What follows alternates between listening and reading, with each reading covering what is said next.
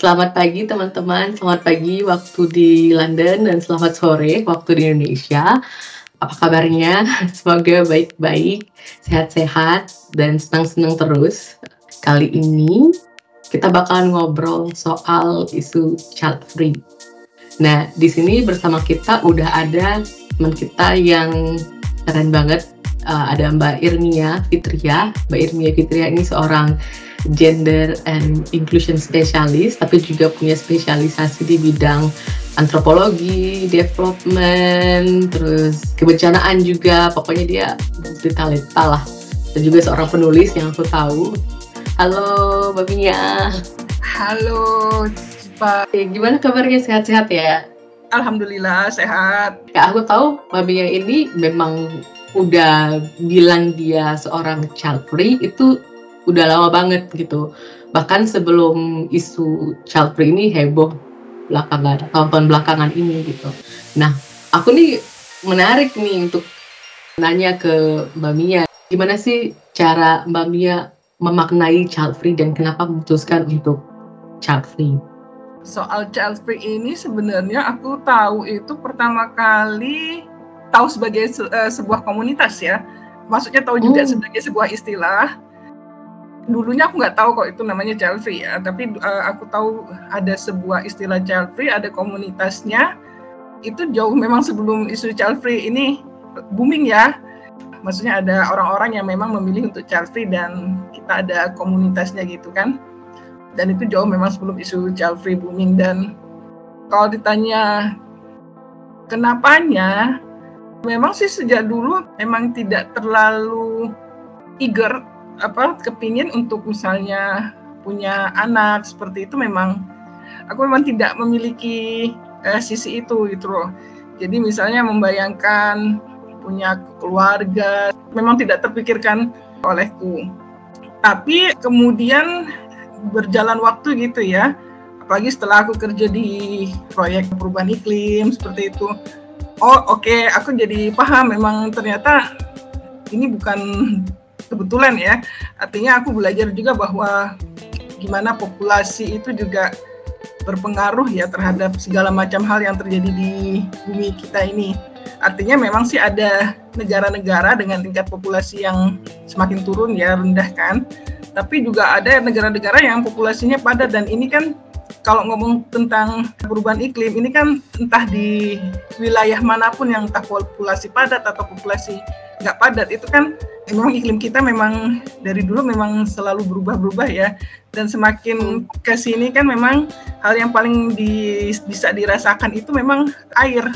Jadi misalnya contoh nih ya kalau dulu waktu aku SMA itu aku ingat kami kalau naik penanggung ada gunung di Jawa Timur itu namanya penanggungan dia di area-area Pasuruan gitulah arah mau ke Malang gitu nah itu dulu tuh ada namanya eh, ada sendang tempat kita biasa eh, kalau mandi di situ. Nah ini sekarang sendangnya udah nggak ada gitu loh. Dan itu memang maksudnya sumber air di mana pun itu kan sudah ini ya. Oke, selain soal dengan korporasi yang mengambil sumber air penduduk ya. Ngomong soal perubahan iklim ya memang ya itu konkret ya. Terlepas dari orang ada yang nggak percaya soal perubahan iklim, tapi air itu kan sekarang semakin susah kan memang. Itu yang paling bisa kelihatan kan air ya semakin susah sumber daya seperti itu.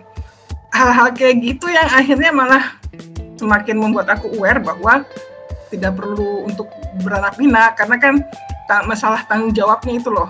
Kita punya anak itu kan nggak sekedar cuman kemudian punya anak tapi kan kemudian ada hal dan lain-lain gimana cara mendidiknya.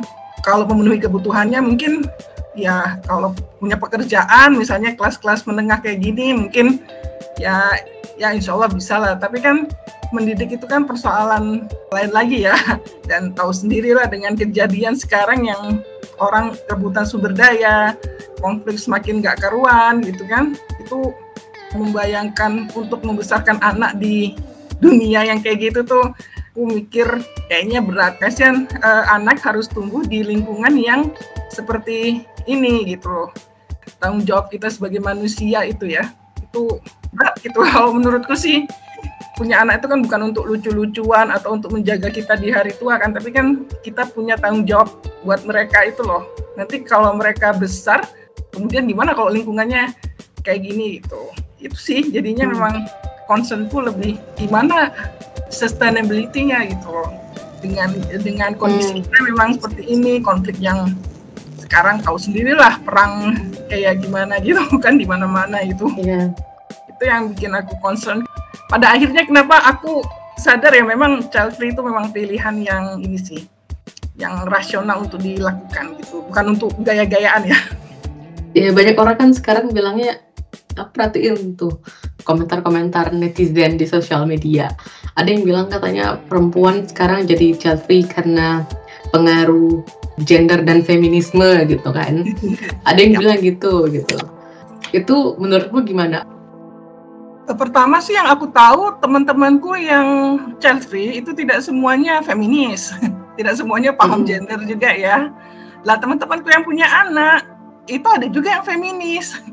Punya kesadaran gender yang bagus juga ada. Artinya nggak ya nggak bisa dibuat seperti itu. Tapi memang pilihan perempuan bisa child free atau enggak memang ada kontribusi dari pemikiran-pemikiran apa feminisme itu ya. Kan kita punya hak atas tubuh kita ya kita mau tubuh kita ini beranak atau tidak beranak itu kan keputusannya ada di kita kan di di orang yang punya rahim kan dan ya yang punya rahim kebetulan perempuan ya. Maksudnya dalam hal kesadaran akan tubuh itu memang pengaruh dari feminisme ya memang.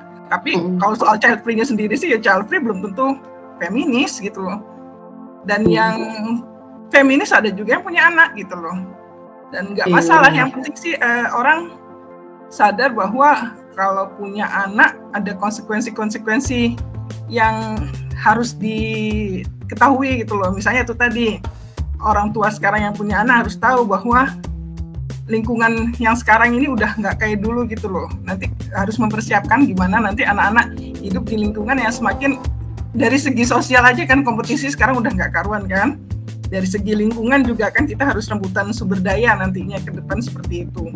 Nah, itu kan dia uh, mereka yang memutuskan untuk beranak pinak itu kan harus mulai memikirkan tentang hal-hal seperti itu ke depannya bagaimana dengan turunan mereka ini. Berarti juga mungkin ada alasan personal juga ya kenapa orang memilih untuk child free gitu, bukan sekedar ikut-ikutan tren gitu, tapi ada mungkin alasan personal yang bikin seseorang ah kayaknya mending nggak usah ada anak. Ya memang de, kalau di teman-teman child free sih memang macam-macam sih alasannya. Ada yang karena ini karena di, karena dia dibebani oleh keluarga besarnya untuk merawat anak dari saudaranya. Terus ngapain hmm. lagi punya anak gitu loh dia udah didapat beban. Itu yang eh, orang-orang sering berpandangan salah tentang child free itu dikira child free itu yang anti anak gitu ya. Tapi realitanya memang ada temen teman-teman child free yang justru karena dibebani untuk membesarkan anak yang bukan anaknya gitu loh. Jadi dia hmm. dia tuh kesel ini orang eh, orang tuanya ini gimana sih? Masa bisanya cuma bikin anak gitu loh. Tapi urusan hmm. merawatnya mendidiknya eh dikasih ke saudaranya nggak punya anak istilahnya child free yang punya anak gitu. Jadi apa ya eh, orang kan sering salah dikira child free itu kan nggak suka anak. Enggak banyak juga teman child free yang harus mengurus anak anak yang bukan anaknya gitu loh. Orang-orang kan mikir child free nggak suka anak-anak. Enggak juga. Banyak juga yang uh, suka anak-anak malah jadi guru gitu. Ada juga gitu. Guru anak-anak lagi ya. Terus juga yang sering aku lihat gitu di sosial media ada yang bilang ya child free ini yang anti ya, yang anti child free karena itu uh, menyalahi kodrat perempuan yang secara kodrat itu melahirkan katanya gitu kan. Nah, bagi child free ini, apakah child free ini maknanya itu nggak melahirkan anak secara biologis atau walaupun dia nggak punya anak biologis tapi dia bisa adopsi misalnya atau memang nggak punya anak sama sekali gitu? Ada dua pandangan sih soal itu. Jadi ada pandangan yang pertama itu child free itu memang nggak punya anak sama sekali ya. Uh, adopsi atau nggak adopsi sama sekali nggak punya anak. Tapi ada juga pandangan ketika uh, uh, dia adopsi anak itu masih dianggap child free. Kayak ini atau dia misalnya menikah dengan orang yang punya anak. Kan kayak apa hmm. wakil wapresnya Amrik itu kan uh, suaminya kan ada anak. Nah dia tetap apa dipertimbangkan sebagai child free karena dia tidak melahirkan gitu ada hmm. jadi ada ada dua pandangan seperti itu sih jadi ada banyak perspektif ya kalau kondisinya tuh seperti itu gitu macam-macam gitu. Nah terus ada yang menarik gitu. Kalau aku lihat pemerintah kan bilang pokoknya Indonesia di masa depan akan mengalami bonus demografi gitu. Dan ada pandangan yang bilang bahwa ini menguntungkan bagi Indonesia katanya gitu. Dan orang-orang kayak Free ini kalau dibiarin nanti bakalan bikin Indonesia tuh kayak Jepang yang populasinya tuh populasi kebanyakan orang tua yang non produktif segala macam gitu. Nah menurutmu gimana dengan statement ini? Saya punya teman uh, dia kebetulan dekat dengan seorang ahli geografi ya. Kalau kata dia itu mm. itu bukan bonus demografi tapi disaster demografi. karena bisa jadi bencana ya bencana demografi. Uh, karena kan pertama kita nggak tahu itu statistiknya itu kan maksudnya kualitas manusianya itu seperti apa ini di di kualitas yang mana gitu kan. Ya kalau banyak penduduk sih kalau di kalau kualitasnya oke okay sih ya nggak apa-apa. Tapi kalau kalau ini kan kita nggak tahu kualitasnya di mana. Dan dan kebetulan beberapa minggu yang lalu saya itu kan menjadi moderator untuk diskusi tentang anak-anak yang minta dispensasi pernikahan dini. Jadi kan oh. tahu sendiri kan ada kasus-kasus kan sekarang kan banyak tuh. Ada beberapa apa ada banyak kasus tentang anak-anak yang minta dis, apa dispensasi pernikahan karena sudah punya anak. Sekarang kan uh, umur pernikahan naik kan untuk perempuan. Anak masih usia sekolah loh. Sudah punya mm -hmm. anak dan itu mereka minta dispensasi ada di beberapa wilayah. Saya saya lupa di mana. Salah satunya yang saya ingat provinsinya Jawa Timur ya. Tapi saya lupa uh, wilayahnya di mana Jawa Timur. Bayangkan anak usia sekolah ya minta dispensasi karena sudah hamil duluan. Nah kalau kualitas anak-anaknya dari situ aduh saya nggak tahu gimana ya. Ini orang tua masih sekolah. Terus gimana cara mendidik anaknya iya gitu. Dan kerja maksudnya dari segi makanan aja ya. Mereka bisa nggak menyediakan makanan yang gizinya bagus buat anak? Kan gizi itu uh, bagaimanapun itu kan sangat berpengaruh kepada otak pertumbuhan anak ya. Hal yang paling kecil seperti itu ya dari makanan ya.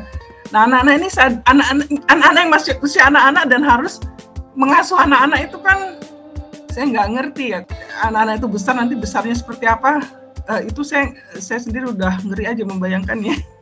Katakanlah usia sekolah sudah minta dispensasi untuk menikah, nah itu pertanyaannya mereka, misalnya SMA ya, mereka minta dispensasi menikah. Mereka melanjutkan sekolah enggak? Kalau mereka enggak melanjutkan sekolah, berarti kan hitungannya kalau SMA mereka cuma lulusan SMP kan? Terakhir ijazahnya. Kalau mereka berarti kan mereka nggak selesai SMA kan? Berarti SMP. Nah itu yeah. bagaimana? Gitu maksudnya dengan tingkat kalau main ini aja main common sense aja ya dengan tingkat pendidikan yang uh, eh, SMP kayak gitu. Mau mau kerja mau kualitasnya seperti apa gitu. Ujung-ujungnya kan, uh, jadi pekerja berupah rendah ya? Iya kerja kasar kan? Hmm. yang ya tahu sendirilah kerja-kerja seperti apa yang kayak gitu. Ini kan yang dan ketika mereka kerja kasar nih dan mereka harus mendidik anaknya bagaimana. Kita tahu lah kerja-kerja di kasar itu bagaimana jam kerjanya. Anak paling dititipkan ke siapa? Ke orang kok nggak tahu lagi ke orang tua atau gimana nggak. Kan itu yang jarang dipikirkan orang-orang kan soal bagaimana in, pendidikannya kan. Ya kalau soal demografinya apa banyak tapi kualitasnya bagaimana itu kan pertanyaan juga kan katanya juga ada, ini masalah juga di Indonesia gitu. Waktu aku kerja di lembaga anak-anak dulu, Indonesia itu termasuk dalam 10 besar negara dengan perkawinan anak yang tinggi gitu. Terus juga ya. ngeliat itu data sebelum COVID ya. Katanya setelah COVID uh, perkawinan anak tuh makin banyak kan dan baik juga anak-anak itu yang punya anak. Dan aku juga mikir jadinya ini bonus demografi punya banyak masalah dari misalnya nutrisinya nggak bagus, stunting gitu ya, kan masuk. Nah, terus juga jadinya nih bonus demografi tapi stunting. Jadi ya itu problem yang sistemik ya jadinya. Iya, iya betul itu sistemik sekali itu problemnya. Kalau cuman bangga bisa apa bonus demografi, ya tunggu ya tunggu dulu gitu loh. Dilihat dulu ini bonusnya dari mana? Dari anak-anak yang melahirkan anak-anak. itu kan cilaka tapi kan kita maunya bukan yang kayak gitu kan? Ya itu itulah kenapa di negara-negara yang uh, orangnya sudah bisa berpikir uh, maju, kenapa mereka membatasi diri untuk punya anak? Karena itu ya karena ya kebetulan di negara-negara yang anaknya kecil-kecil negara-negara Skandinavia kayak gitu ya mereka sadar sumber dayanya susah kan? Orang kan kalau di Indonesia kan ngerasa oh gampang kok di Indonesia banyak masih banyak ini tanah masih banyak pertanian ya mereka belum tahu aja sekarang lahan udah banyak jadi pertambangan. Iya benar-benar gitu. di kota besar juga lahan juga udah mulai susah kan? mahal ya. kan sekarang mau tinggal uh, uh, mahal dan susah gitu. Kayak Jakarta aja. Itu uh, banyak lahan itu diubah jadi mall, hotel, gedung-gedung perkantoran gitu. Iya, kan memang begitu kan makanya itu belum lagi lahan-lahan pertanian kita diubah jadi uh, pabrik segala macam tuh kan. Dan ya ke depannya kita mau apa kalau ini maksudnya kalau hanya mengandalkan jumlah orang uh, kalau dianggap bonus ya. Tapi lahan-lahan kita nggak ada. Terus bagaimana? Iya. Air kita berkaitan jangan ngomong soal lahan dulu, air dulu lah kita kan pasti manusia kan butuh air kan. Sekarang air uh, sumber air bukan sedekat ya, bukan kayak ikan air sedekat ya, enggak. Sumber air sudah semakin jauh sekarang. Iya, makin dikit juga. Ya betul. Berarti ntar juga berkaitan dengan isu pangan juga berarti ya? Oh iya pasti. Pangan kan karena uh, lahan pertanian sekarang jadi pabrik banyak kan. Udah isu sejak lama kan banyak itu kan yang pro kontra child free itu kalau yang pro pro child free katanya ya kita nggak bisa kayak yang Dirimu bilang tadi. Ketika kita punya anak kita kan nggak bisa menjamin anak kita nanti berada di dunia yang aman nyaman tercukupi pendidikannya bagus segala macam gitu. Which is make sense juga gitu. Nah ada juga yang yang kontra bilangnya ya kalau kamu nggak punya anak nanti siapa yang jaga di waktu tua gitu yang anti gitu. Jadi emangnya mau gitu hidup sendiri tua sendiri terus apa meninggal dunia sendiri. Itu kan dianggap sebagai sesuatu yang mengerikan gitu bagi banyak orang gitu. Nah tapi aku juga ngeliat kayaknya ada isu yang sistemik juga gitu di pandangan-pandangan yang kayak gini gitu. Dan kita di masyarakat tuh banyak dibikin berantem sesama oke okay, anti child free aku pro gitu kan dibikin uh, berantem. Padahal kalau ngeliat juga kayaknya ada isu yang lebih mendasar kayak misalnya negara kan belum terlalu bagus ya dalam hal uh, jaminan sosial misalnya. Kayak untuk orang yang lansia gitu. Itu ada ketakutan orang-orang yang anti child free itu kan karena gimana sih jaminan sosial negara untuk orang yang udah tua gitu? Negara kan kayaknya nggak terlalu provide gitu untuk orang tua nggak sebagus negara-negara maju misalnya. Mungkin orang gini kali ya membayangkan tua gitu kayak sesuatu yang mengerikan apalagi hidup sendiri nggak ada yang ngurus gitu. Padahal sebenarnya itu kan kalau bagi negara maju itu tanggung jawab negara gitu. Karena di negara kita mungkin nggak nggak provide itu kali ya. Makanya ada orang yang punya ketakutan bahwa ini kalau tua nggak punya anak nih gimana yang ngurusnya walaupun itu bermasalah juga gitu karena dilihat anak tuh sebagai investasi di hari tua supaya ada yang jagain gitu. Iya, itu memang uh, apa ya, memang common sense di negara-negara model kayak Indonesia ya di mana apa keluarga itu kan diang, uh, masih dianggap sebagai penopang ya di negara-negara model-model kayak Indonesia kayak gini negara mungkin bisa dikatakan negara berkembang kali ya kan masih uh, sistem kekerabatan kita kan masih sangat mengandalkan keluarga ya. Gak salah juga, tapi kan yang orang lupa itu kan keluarga itu kan bukan keluarga inti gitu loh. Kita punya keluarga yang selain inti kan ada juga keluarga kita. Maksudnya Indonesia itu selain keluarga juga memang hubungan apa ketetanggaan juga ya orang Indonesia kan secara sosial kan masih ya tahu sendirilah. Justru menurutku agak aneh ketika orang kita orang Indonesia maksudnya takut dengan hal-hal seperti itu. Karena sebenarnya Indonesia ini kita nih negara dengan masyarakat yang masih kalau kalau bahasa zaman dahulu tuh gotong royong gitu loh. Kita tuh masih masyarakat yang seperti itu gitu loh aneh juga kalau ada ketakutan di orang-orang yang sekarang tentang nanti siapa yang menjaga di hari tua. Justru menurut saya menarik ya untuk ditelaah lebih lanjut. Wah, kenapa ini dengan orang Indonesia? Kenapa mulai ada ketakutan-ketakutan semacam itu? Padahal uh, Indonesia ini terkenal ikatan kekerabatannya itu kan kuat. Contoh yeah. kasus aja kayak uh, uh, jadi saya tuh punya guru bahasa Inggris dulu. Dia itu ya waktu saya umur 30-an ya, waktu saya umur 30-an dia umurnya 80. Jadi dia generasi yang udah udah lama. Nah di generasi yang udah lama, dia itu berani kalau ngomong sama bapaknya itu kalau dia nggak mau nikah. Tahun 50-an mungkin dia berani ngomong ke bapaknya dia nggak mau nikah. Dan dia memang beneran nggak nikah, dia sampai tua dia dia tinggal sama kakaknya, kebetulan dua-duanya nggak nikah ya. Jadi dia tinggal sama kakaknya, dan mereka sama-sama lansia, perempuan lansia itu dua-duanya tinggal berdua perempuan lansia.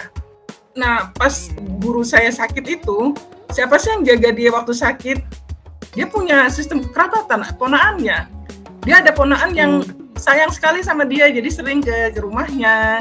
Waktu itu kakaknya udah meninggal duluan, ya tinggal dia. Jadi ponaannya ini sering nginep ke rumahnya. Jadi waktu sakit ya, kemonaan yang jagain waktu dia meninggal, ya keluarganya yang ngurusin.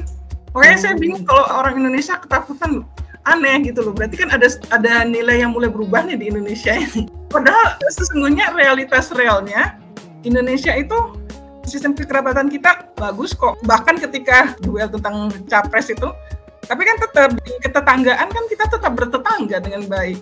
Itu bagi yeah. saya aneh deh kalau orang Indonesia mulai ketakutan-ketakutan kayak gitu. Karena pada realnya bukan yang di dunia sosmed ya. Di dunia real itu orang masih saya aja masih tahu kok tetangga saya gitu. walaupun tinggal di kota ya kota Sur eh, di Surabaya gitu ya. Dan lingkungan di kelas menengah gitu kita, saya masih tahu tetangga saya. Ngomong soal pergeseran ini mungkin ngebayanginnya kalau mereka yang orang orang-orang yang jauh dari kampungnya gitu kan. Misalnya kayak orang merantau ke kota besar terus hidup sendiri kayak di di apartemen kah atau di rumahan kayak komplek-komplek yang orang nggak begitu tahu sama tetangganya gitu ya. Jadi membayangkan hidup sendiri. Terus nah soal itu itu ada cerita lagi aku. Jadi ceritanya gimana? aku punya teman eh, dua-duanya si temanku. Jadi teman dua-duanya cowok ya. Jadi si temanku yang satu ini dia punya ibu. Tapi mereka pisah tinggal pisah gitu. Dia kan kerja harus kerja di tempat lain. Ibunya tinggal sendiri.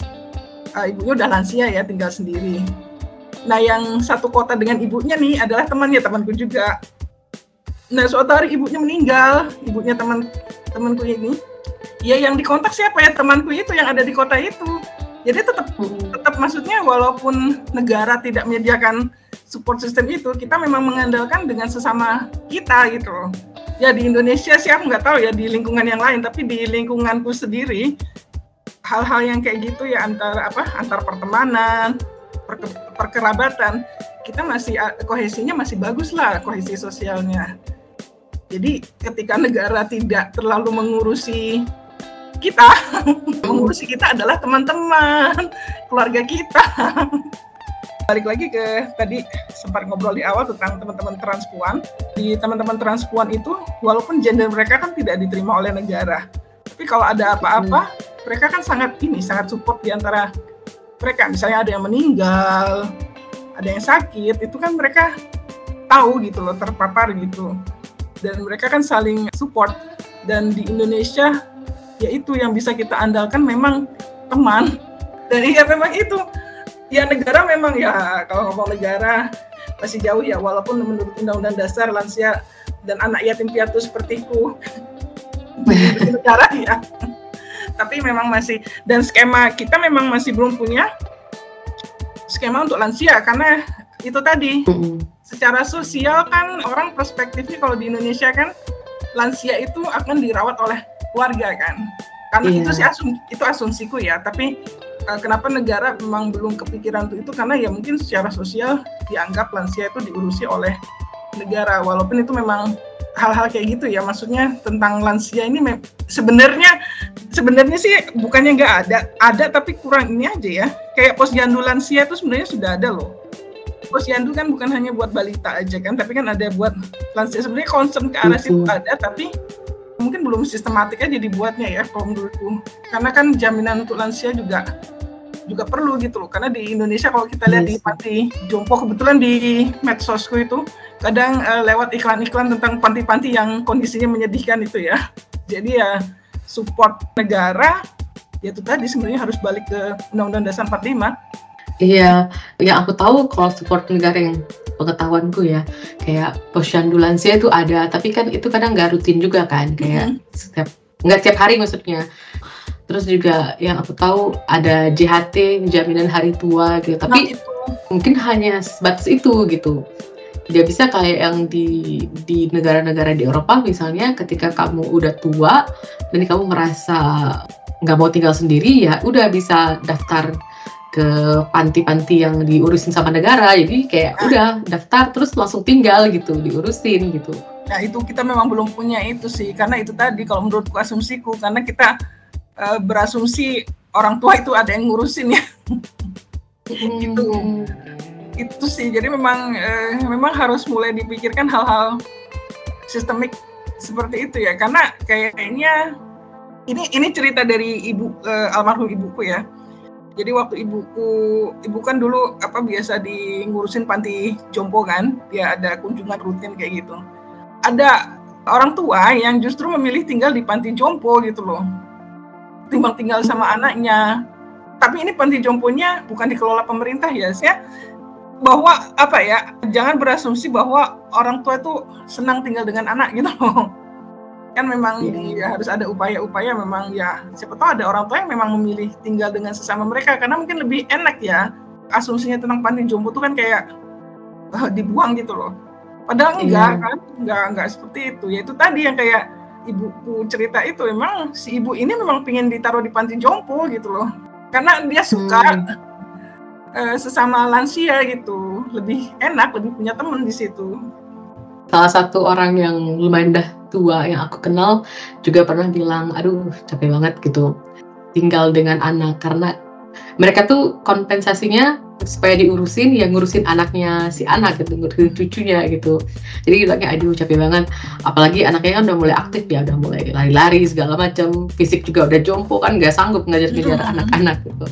Terus dia bilang capek banget lah pokoknya udah dari zaman dia kecil kita yang gantiin popok terus juga dan punya anak kita juga yang harus uh, ngelakuin hal yang sama ke anaknya dia gitu. Tapi ya itu sih karena kita punya sistem yang diurusin sama keluarga jadi ya kayak gitu gitu. Oke Santi mau nanya ya silakan. Soal free ini eh, sebenarnya seru karena belakangan aku lihat di medsos lagi heboh banget soal free ini. Aku nggak tahu teman-teman diikutin apa enggak. Sih waktu sama Sil ajak kami ya bahas Chelsea kita random aja lalu tiba-tiba nggak nyangka beberapa waktu kemudian heboh di sosmed juga soal child free. Pertama lihat ini Rinanos dengan siapa ya? Kemarin itu heboh dia ngomong dia free lalu kemudian ada yang dia menyatakan kalau aku nggak salah ya nanti kalau misalnya salah atau dia kayak semacam dia mengukur diri dia sendiri bahwa dia sepertinya dengan kapasitas yang dia punya kondisi yang dia punya dia merasa uh, lebih baik tidak punya anak gitu. Lalu yang yang ada yang merespon bahwa wah itu tidak valid. Hanya karena kamu belum punya anak pernyataanmu langsung dianggap tidak valid gitu. Dia ngatain ke Rinana seperti lalu heboh di medsos aku lihat lalu kemudian siapa lagi ya? Kemarin ada yang Gita Saf ya dia kita, bilang kita, kita, gitu. ah, heboh kan gara-gara bilang kalau Capri apa lebih awet muda ya. Habis itu tiba-tiba heboh jadi trendy ngobrol lah. Uh, apa ya uh, hal yang aku senengin pertama wah tiba-tiba orang Indonesia bahas Capri dong kayak udah lebih maju aja tiba-tiba. Karena biasanya kayaknya isu Capri ini gak begitu dibahas gitu jarang dibahas. Kalau kita mau bahas kan masyarakat kita kan masih konservatif sekali ya dalam hal bahwa jangankan membahas mungkin possibility sumber daya yang kita punya kalau child free bahkan mempertanyakan boleh nggak sih child free itu kayak nggak boleh gitu kan nggak boleh gitu. Misalnya aku bilang aku child free itu langsung seperti mengundang orang untuk menceramahi. Kayak ketika tiba-tiba kemarin ada bahasan di medsos orang bahas child free kayak wah udah mulai maju Indonesia kayaknya. Nah aku merasa pribadi itu yang paling ribet. Yang pertama pembahasan soal child free itu adalah ketika ketika masyarakat kita emang nggak bisa menerima perempuan atau pasangan untuk menentukan dia boleh nggak sih punya anak itu kayak not choice gitu. Orang-orang sepertinya termasuk perempuan sendiri belum bisa membayangkan masa saya nanti menikah saya nggak punya anak? Gitu. Itu itu maksudnya untuk membayangkan bahwa setiap perempuan uh, di Indonesia dulu aja deh gitu. Kayak saya ingin berpasangan tapi saya nggak harus punya anak uh, misalnya gitu. Karena kan membayangkan ini soal anak ini kan bagian dari uh, apa ya aktivitas rumah tangga gitu. Saya menikah lalu kemudian saya punya anak. Walaupun sekarang pilihan ini nggak mesti gitu nggak mesti gitu amat. Kalau di tempat lain yang ada yang nggak mesti berpasangan tetap aja dia kalau dia pengen punya anak punya anak aja terus dengan berbagai cara. Nah tapi yang paling ribet di Indonesia ini yang aku rasa ya gitu itu perempuan wajib mengandung. Perempuan tidak mungkin tidak punya anak apa ya itu itu kayak layer pertama gitu sebelum membahas yang lain. Jadi kayak kalau menurut kalau menurut sendiri gitu yang bagian ini nih gimana sih gitu? Aku kadang kasihan ya lihat perempuan-perempuan yang andaikan dia sedikit punya keberanian dan kebebasan. Karena aku lihat banyak sekali orang yang satu membayangkan punya anak ini kayak bukan pilihan gitu. Jadi wajib punya anak. Tapi setelah punya anak itu padahal ya ada banyak sekali masalah yang udah kita sebutin tadi yang padahal kalau aja misalnya punya anak ini adalah pilihan ya orang mungkin bisa dengan bebas secara mental memilih nggak punya anak tuh nggak apa-apa gitu. Tapi itu sulit kali rasanya kayak sebelum melawan sistem sosial tuh sebenarnya lebih berat tuh melawan keyakinan yang udah didoktrin ke dalam diri kita gitu. Kayak kami sendiri aku tadi kaget ketika kami bilang enggak emang nggak pengen pengen amat punya anak. Itu itu satu seribu satu sekali gak sih? Orang-orang di, di di kita yang bisa bilang nggak pengen pengen amat gitu. Sedangkan kita tuh dari kecil doktrin perempuan itu harus harus punya anak harus hamil dan melahirkan gitu. Untuk bisa punya pilihan bebas segitu misalnya andai kata harus bilang ke perempuan Indonesia lain agar mereka tahu bahwa nggak punya anak itu nggak apa-apa dan itu itu oke okay, nggak punya baby. Itu itu gimana sih kak? Gitu. Muka kayak gimana? Karena aku merasa itu yang kalau aja perempuan-perempuan lain itu mereka bisa melepaskan diri dari doktrin ya memang lagi ujung-ujungnya balik ke pemahaman permas gender tadi ya bahwa uh, aku bayangin kayak ada beberapa artis yang populer yang dia mengizinkan pasangannya boleh tidak punya anak. Tapi itu kan kayak seribu satu sekali ya. Misalnya kayak kemarin itu pernah yang heboh sekali pernyataan Chef Juna kalau saya punya istri nggak apa-apa deh dia nggak punya anak rahim-rahim dia atau serah dia. Eh tapi gimana dapat laki-laki kayak gitu? Kalau untuk di Indonesia kan jarang-jarang ya. Gitu kalau di luar mungkin udah lebih udah lebih biasa gitu. Tapi kan akhirnya orang perempuan selain doktrinnya yang dia dapat dari keluarga dan masyarakat dari agama lagi. Kemudian ya ketika dia berpasangan ya pasangannya otomatis menuntut punya anak gitu. Jadi gimana untuk bisa punya pilihan oke lo nggak punya anak? Itu gimana kayak untuk take it easy itu secara mental? Wah itu pertanyaannya panjang ya. Enggak sih kalau kalau aku sendiri uh, kalau aku sendiri sih memang nggak tahu ya mungkin karena karena aku berada di lingkungan yang tepat aja ya. Ya karena aku berada di lingkungan yang tepat lingkungan orang yang saat ya gimana aku kumpulannya orang-orang yang belajar tentang gender dan seksualitas. Kumpulanku itu. Jadinya orang-orang yang memang paham atas tubuhnya gitu. Buat tubuhnya ya miliknya gitu kan tapi ya memang di luar sana memang masih banyak yang seperti itu ya aku paham juga. Karena sisi antropolog sisi antropologku memang ini ya. Ya memang aku bilang tidak salah juga masyarakat seperti itu ya. Karena memang diajarkannya memang seperti itu. Tapi kalaupun mau bertahan dengan pilihan untuk child free ya pertama sih memang harus uh, ini ya. Kalau bisa sih kalau menurutku ya harus cari ini alay harus cari sekutu. Kalau berjuang sendirian susah gitu loh. Memang harus cari sekutu untuk untuk bisa meneguhkan pilihan ya karena kan gempurannya dari mana aja ya. Dan ini dan bagiku sih gak usah menganggap miring mereka yang memaksa yang ngomong kayak gitu deh. Karena bagaimanapun ya kita harus sadar bahwa ya seperti dirimu bilang tadi di Indonesia kan memang orang didoktrin seperti itu ya. Jadi ketika orang ngomong kayak gitu nggak usah ini ya maksudku nggak usah yang kayak terlalu diambil hati. Karena ya memang kita harus sadar ya. Secara antropologis ya memang doktrinnya memang seperti itu ya. Kita memang harus menyadari hal itu gitu loh. Nggak usah terlalu yang kemudian nyolot terus gimana ya. Karena memang ya masyarakat ajaran yang diajarkan ya nggak nggak apa-apa. Maksudku sama lah kayak dulu ketika zaman dulu lah. Kalau kita mau ngomong soal isu-isu perempuan lah zaman dulu. Zaman dulu perempuan nggak bisa sekolah sampai akhirnya bisa sekolah kan? Artinya kan memang ya mungkin panjang waktunya untuk orang bisa paham ya untuk pilihan-pilihan ketubuhan itu. Ya memang ada ada jalannya nggak bisa dipaksa orang terus harus ngikutin kita. Kamu harus setuju kalau aku child free. Ya nggak bisa juga lah. Setiap orang kan maksudnya mereka kan punya dogma dan doktrin yang ada di kepalanya mereka sendiri dan kita nggak bisa merubah mereka dalam satu kali pertemuan perjumpaan gitu kan. Jelas nggak nggak bisa lah. Jadi ya udah biarkan aja orang dengan pemahamannya seperti itu dogmanya seperti itu. Dan kita kalau mau nyaman ya memang harus cari ally sih cari sekutu itu penting ya. Dan sekutu itu kan bukan hanya sesama child free. Sekutu itu kan bisa jadi orang yang dia memang punya anak tapi dia nggak apa-apa dengan pilihan child free kita nggak nggak masalah gitu loh. Kan nggak harus sesama child free ya bisa dengan orang yang non child free tapi dia oke okay dengan pilihan kita dan dia mendukung gitu itu sih kalau menurutku sih itu. Karena karena untuk membuat merubah orang itu uh, setengah mati ya bu.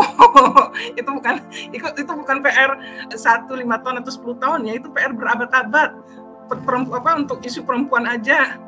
Kita masih terus berjuang ya itu dari abad tahun berapa itu. Untuk isu pernikahan aja kita kita masih berjuang ini untuk isu-isu uh, pernikahan itu bahwa kalau pernikahan itu kan yang yang pasal-pasal itu kan masih masih ini baca undang-undang perkawinan tuh ya. Itu yang untuk usia pernikahan aja itu kan perjuangannya berapa tahun dan naiknya cuma sampai segitu. Maksudku nggak nggak usah terlalu dipikir ini deh orang-orang itu. Maksudku wajar ya kalau orang shock saya uh, dengan pernyataan-pernyataan orang-orang. Ya, ya wajar maksudku mau diapain memang. Sebenarnya kita jangan shock gitu loh. Harusnya kita udah tahu ini masyarakat kita nih kulturnya ya kayak gini gitu loh. Nggak nggak usah kayak yang shock terus gimana ya. Justru aneh sih kalau menurutku kalau kita shock. Kita kan tahu masyarakat kita seperti apa. Itu sih kalau menurutku segitu. Ya oh. udah ya udah diterima aja masyarakat kita memang masih seperti itu. Terus kita mau apain? Mau ngerubah ngerubah masyarakat? Wow serem. Lama prosesnya. Ya ya di ini aja nggak apa-apa. Itu kan bagian dari perbedaan ya ya udahlah biarin aja gimana kita. Orang pikiran orang kita nggak bisa ngerubah dalam waktu sekejap ya. Yang penting kita tetap konsisten kan begitu. Cari alay cari sekutu dong gitu kan. Sekutu itu penting. Kan bagaimanapun e, secara antropologis kita kan makhluk sosial. Manusia kan makhluk sosial jadi harus bersosialisasi memang. Uh, iya kalau untuk perempuan yang sudah apa ya yang sudah paham kesadaran gender dan sudah lebih independen sebenarnya emang lebih enak sih gitu. Mereka udah punya kesadaran mereka juga nggak masalah. Memang tapi emang yang paling miris dari uh, perempuan ini kan apa ya rahimnya tuh kayak rahimnya tuh bukan milik dia sendiri rahimnya tuh sosial gitu.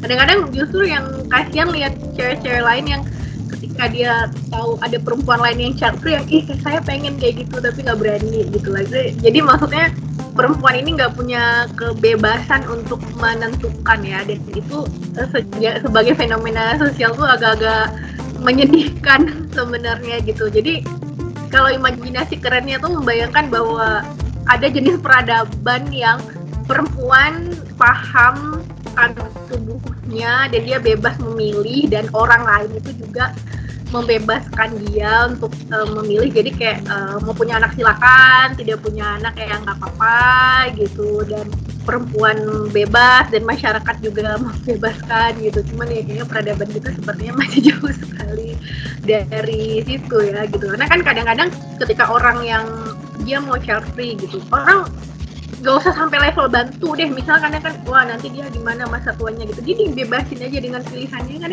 kan orang udah udah bahagia sekali kan. Karena kayak yang di kita lihat yang di heboh di medsos itu orang ketika dia menyampaikan dia calon itu wah untuk satu negara gitu ya. Segitu gitunya gitu. Jadi ya cuman kayaknya butuh edukasi dan kesadaran yang panjang sekali ya sepertinya. Membayangkan peradaban kita membebaskan perempuan untuk memilih beranak atau tidak. Karena kalau soal yang lain kan kayak yang kita bahas tadi ya soal kalau misalnya punya anak nanti hubungannya dengan masalah sosial lingkungan dan segala macam itu kan seharusnya kan udah jadi tanggung jawab sistem ya tanggung jawab sosial. Andai kan sistem kita bagus mau kita punya anak nggak punya anak ya kita akan diurus dengan baik aja diurus sama negara diurus sama sistem sosial gitu kan uh, cuman di kita mau mau punya anak mau nggak punya anak mau di memang sistem sosial politiknya emang jelek aja kan. Jadi kayak kayak yang punya anak juga sistem sosial kita nggak begitu bagus juga uh, sistem politik dan negara kita juga nggak mengurus gitu. Uh, yang nggak punya anak juga jadi masalah sendiri oleh sistem sosial gitu. Tapi memang kalau menurut kami sendiri ya ujung-ujungnya soal orang bebas tidak bebas dari perempuannya sendiri dan oleh masyarakat sendiri yang membebaskan perempuan untuk punya anak. Ya itu memang ujung-ujungnya kembali ke bahasan soal gender lagi kah? Soal ya perempuan hanya hanya perempuan yang punya kesadaran yang baik tentang tubuhnya kah?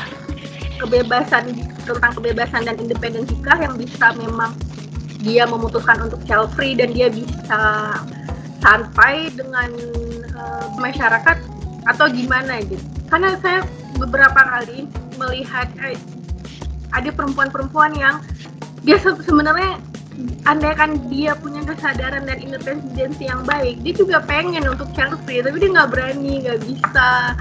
Kayak itu tadi rahim perempuan ini sebetulnya jadi rahim miliknya sosial. Dia nggak bisa menentukan dengan bebas dia mau punya anak apa enggak. Tapi kalau misalnya udah feminis yang kesadarannya gendernya udah baik mah ini nggak usah ini memang memang udah strong aja emang udah dia punya pilihannya sendiri kan. Tapi yang paling kasihan itu yang perempuan-perempuan lain yang kadang setelah punya anak dia kayak menyesal gitu. Padahal ya kalau kayak gitu kan harusnya dia bisa memilih di awal. Tapi sistem kita sepertinya memang gak support untuk itu ya. Untuk perempuan mana pun untuk yang dia bisa bebas memilih atau kayak yang kami bilang tadi nggak mesti feminis tapi dia mungkin sudah lebih punya keberanian. Sama ada satu isu ya ini kan persoalan perdebatan di virtual ya.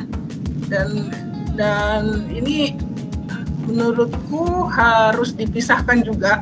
Jadi gini dunia virtual itu kan ini ini ada nyinggung sedikit soal latarku di cultural study ya karena kami belajar soal virtual reality. Jadi di uh, dunia virtual bagaimanapun itu kan beda dengan di dunia yang apa reality real kan. Nah di dunia virtual itu kan orang tahu sendirilah waktu kemarin eh, yang perdebatan calon presiden tuh kayak apa kan. Tapi ketika ketemu di keseharian realitas real apakah kita ketemu dengan gontok-gontokan seperti itu? Kalau dari pengalamanku keseharian, ya nggak seperti itu juga. Artinya apa? Kita memang harus membedakan antara dunia virtual dengan uh, realitas real. Karena kadang-kadang uh, dunia virtual kita itu terlalu Indonesia kan saya lupa baca di uh, di mana ya di polling apa gitu Indonesia itu kan terkenal netizennya paling kejam kan di seluruh dunia ada pollingnya tapi saya lupa pollingnya di mana netizen Indonesia itu terkenal ngaco di seluruh dunia. Itu. Itu satu yang kita harus tahu itu yaitu tadi bedakan realitas real dengan realitas yang keseharian. Soal yang eh, tadi yang soal orang-orang yang free. Nah buktinya guru bahasa Inggris saya yang tidak menikah itu yang umurnya 80-an dia tuh dari generasi jelas bukan dari generasi kekinian ya itu kan dari generasi zaman dulu ya bisa nggak punya anak, tidak menikah, dia diterima di tetangga-tetangganya gitu.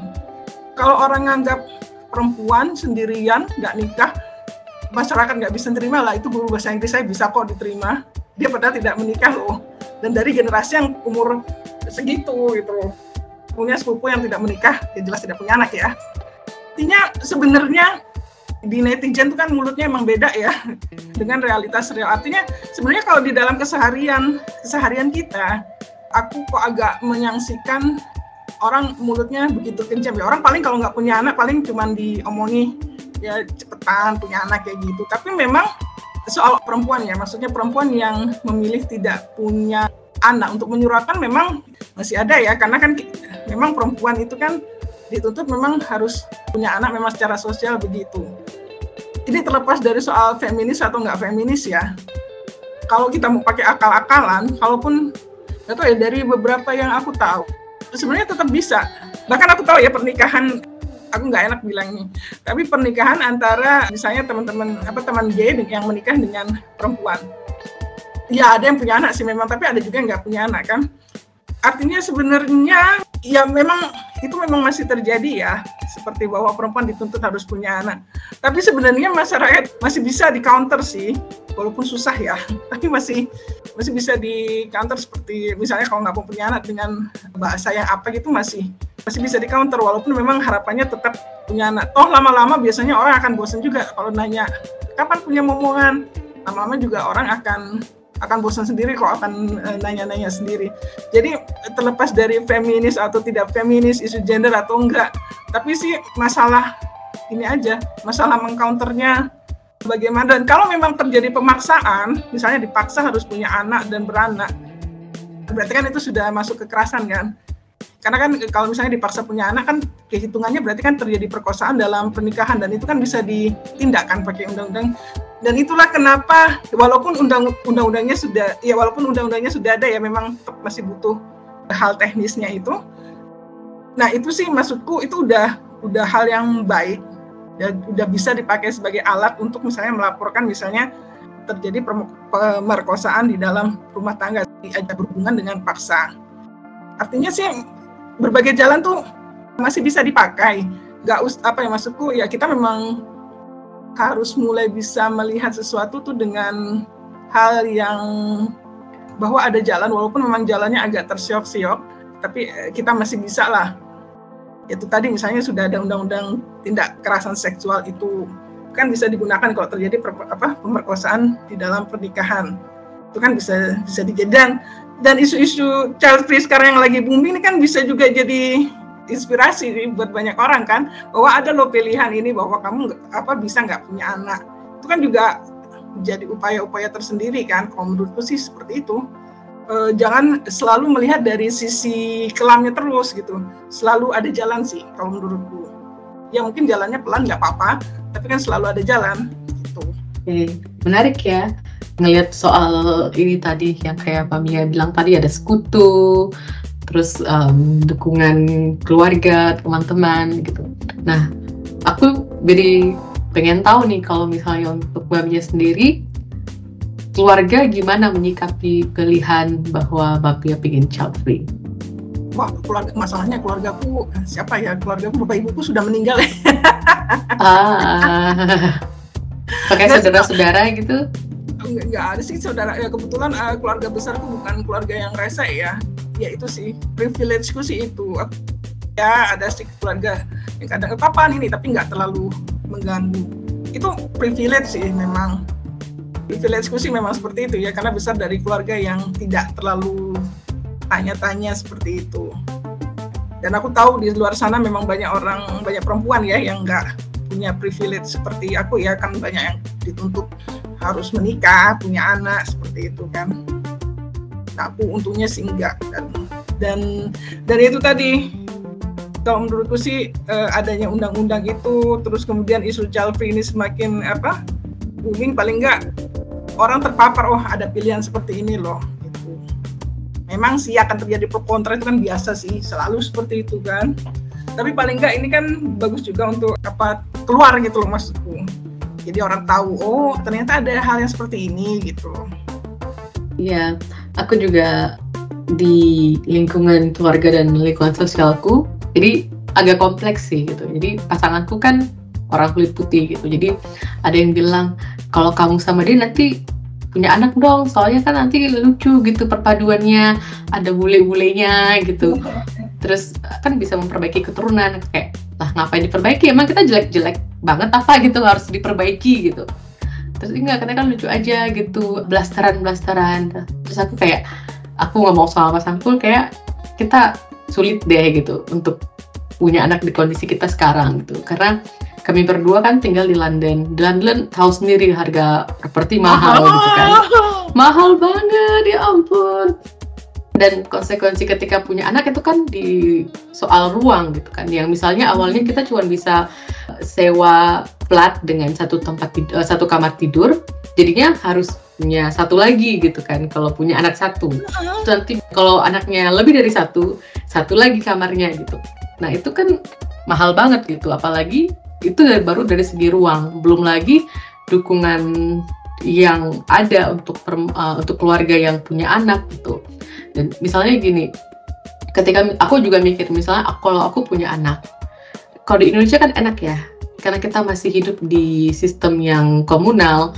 Kayak di kampungku misalnya kalau punya anak kayak aku punya tante tanteku tuh perawat. Jadi kan kadang-kadang perawat tuh dapat shift gitu kan harus jaga. Dan dia punya anak bayi.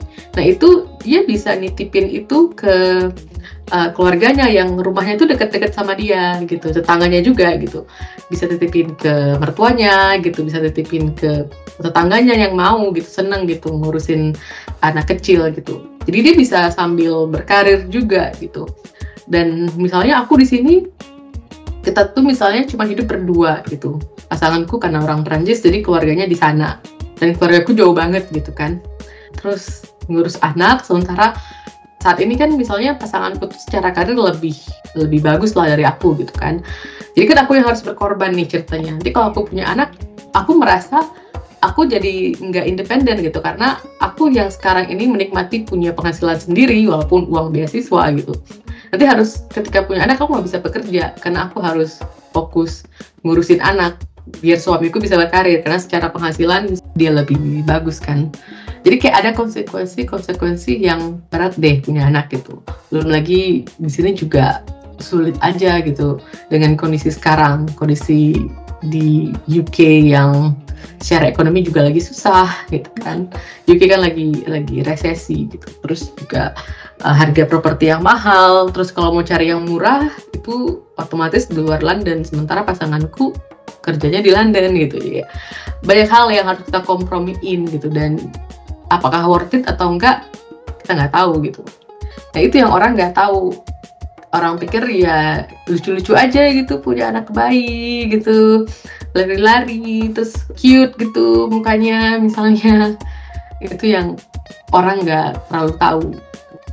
Iya, dan itu sih takutan orang bahwa tentang siapa yang menjaga kita di hari tua itu kan. Maksudnya itu wajar. Nanti gimana kamu kalau udah tua kayak gitu ya? Ya wajar orang berpikir seperti itu dan ya itu tadi sebenarnya negara sih harusnya aware sistemik ya seperti itu.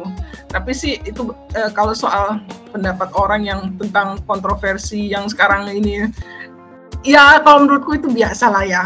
Apalagi kalau di dunia internet kan mulutnya orang kayak gitu. Jadi ya jadi harus kalau menurutku sih ya Wira dunia virtual kan orang bisa ngomong apa aja dan eh, terbukti netizen Indonesia memang paling kejamnya ya. Uti ya gimana lagi? Maksudku ya kalau nggak mau ini ya ya nggak usah buka ini aja. Nggak usah buka medsos. Aman damai tentram hidup tanpa medsos kan karena ya tadi di medsos itu kan karena nggak bertatap jadi ya bisa ngomong. Itu asumsiku ya karena nggak bertatap muka ya. Kalau tatap muka sebenarnya orang kita nggak gitu-gitu amat sih kalau menurutku ya. Kita kan masih ya itu tadi yang seperti ku bilang tadi kekerabatan kita sebenarnya masih bagus kok di Indonesia walaupun terlepas dari adanya isu yang macam-macam. Dan bahkan ya soal politik itu aja ya aku ingat waktu penelitian itu di Ngawi eh, di Ngawi ya kalau nggak salah Jawa Timur daerah yang waktu itu basis PKI dan di situ memang ada uh, orang yang waktu itu tertuduh ya udah lansia sih uh, dia PKI tapi kan orang nggak membuang dia gitu aja. Tetangga-tetangga tetap concern. Negara memang memperlakukannya seperti tapi kan tetangga tetap tetap concern sama sama dia gitu loh. Kadang memang negara memperlakukan dengan kejam. Tapi sebenarnya masyarakat Indonesia memang harus diakui kita itu sebenarnya masyarakatnya masih baik-baik kok aslinya asli aslinya masih baik-baik kita sebenarnya masyarakat kita tuh masih baik-baik kok masih ada yang baik gitu loh medsos aja sih yang buat kita jadi kayak dunia ini kejam banget ya. Padahal itu cuma di medsos ya aslinya. Iya benar. Di medsos kayak orang lebih punya ruang gitu untuk mengekspresikan kebencian Mm-mm. atau lebih gampang aja gitu. Tapi kalau ketika dipertemukan langsung, kayaknya nggak kita kayak punya standar yang "Eh, kayaknya ini nggak baik deh kalau diomongin kayak gitu. Iya, ya kan kayak gitu kan kita kalau ketemu langsung kan kayak oh kayaknya nggak enak nih ngobrol politik kayak gini kan kita masih Mm-mm. ada yang kayak gitu kan kalau ketemuan langsung itu kan. Ini kita udah lumayan lama juga ngobrol soal chat free ini gitu. Mungkin kalau dari Mbak Mia, apakah ada pesan-pesan kah gitu atau takeaway point gitu yang mau disampaikan ke pendengar soal isu ini? Kalau aku sih hanya ingin menyampaikan bahwa free itu nggak usah terlalu dibuat kayak apa ya kayak gimana gitu kayak jadi isu yang serem. Nggak nggak perlu dibuat kayak gitu nggak usah kebakaran jen- jenggot kalau orang bilang dia child free atau nggak mau punya anak. Kalau dulu kan kamu aku nggak mau punya anak orang nggak apa-apa kok. Kalau sekarang child free kan jadi kata-kata yang nggak usah kebakaran jenggot eh, ya ya biasa aja sih kalau menurutku ini kan isu masalah pilihan aja. Dan maksudnya ya ya biarkan aja dan kalaupun concern dengan siapa yang menjaga dia di hari tua tenang aja. Masyarakat kita masih masyarakat yang sosial kok tenang aja nggak Semoga usah- ya. nggak usah panik. Kita masih masyarakat yang ini kok seperti eh, ajaran di apa kalau zaman dulu kan PMP tuh pendidikan moral Pancasila. Kita masih penuh gotong royong kok masyarakat kita. Jadi tenang aja. Nggak usah panik. Gitu. Itu sih pesanku Baik. Kalau di aku sih udah nggak ada pertanyaan lagi gitu. Kita udah ngomongin tadi isu child free dari segi gender, dari segi isu perubahan iklim juga, isu lingkungan, terus isu pembangunan juga udah lumayan uh, komprehensif gitu. Aku, dari aku makasih banget Mbak Mia untuk waktunya dan pengetahuannya dan sharing-sharingnya gitu. Semoga kita bisa ketemu lagi forum-forum ya. lain. ya. Oke, terima kasih juga ya sudah diundang. Semoga banyak. orang tidak marah-marah lagi soal child free ya. Iya, iya benar benar benar. Oke.